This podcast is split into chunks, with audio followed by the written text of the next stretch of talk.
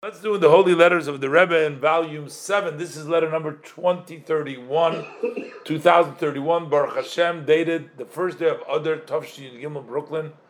Harav Chosid, Avosik Chosid, uh, Oisik B'tzar Chetziv, Moreinu Meir, Sheyichya, Meir Sheyichya Gurkrov. He was in London, in Manchester, London.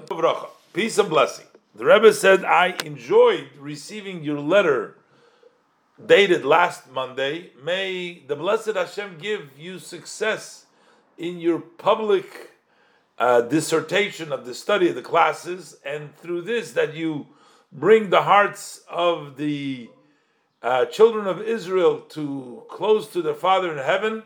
For sure, this will draw down for you additional blessing and success in your personal matters, both physically and spiritually.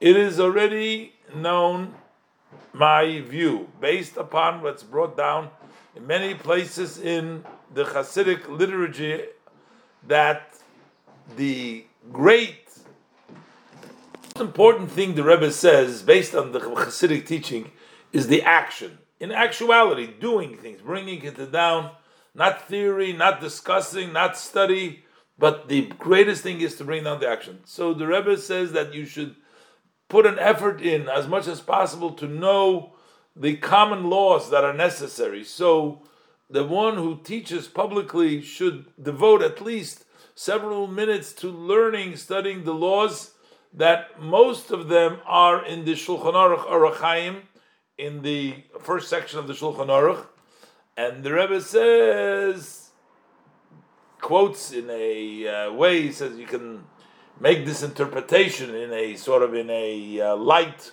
way, our sages tell us on the verse, it says, Oira Chayim Pentefalis. On that verse it says that don't sit and weigh the mitzvahs of the Torah.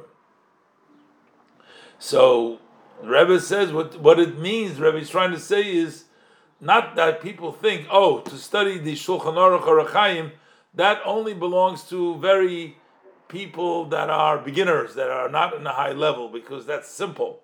And if you're like a little bit more uh, up there, then you shouldn't study that. No, the Rebbe says don't sit and weigh, weigh, don't weigh the mitzvahs, just study. And the Rebbe blesses him with proper health and regards to the Anash Sheyichyu that are over there. So here, uh, the Rebbe is very happy when he tell him about this public studies that he's studying in public and also, uh, says that you should devote, when you should utilize that platform, I guess, to uh, teach people the common laws. Take a few minutes out of your class so that they know the halachas and the halachas of Orach Chaim. Rebbe says it's not something that only uh, scholar, only simple people, but even people learners should always teach and always learn uh, these halachas.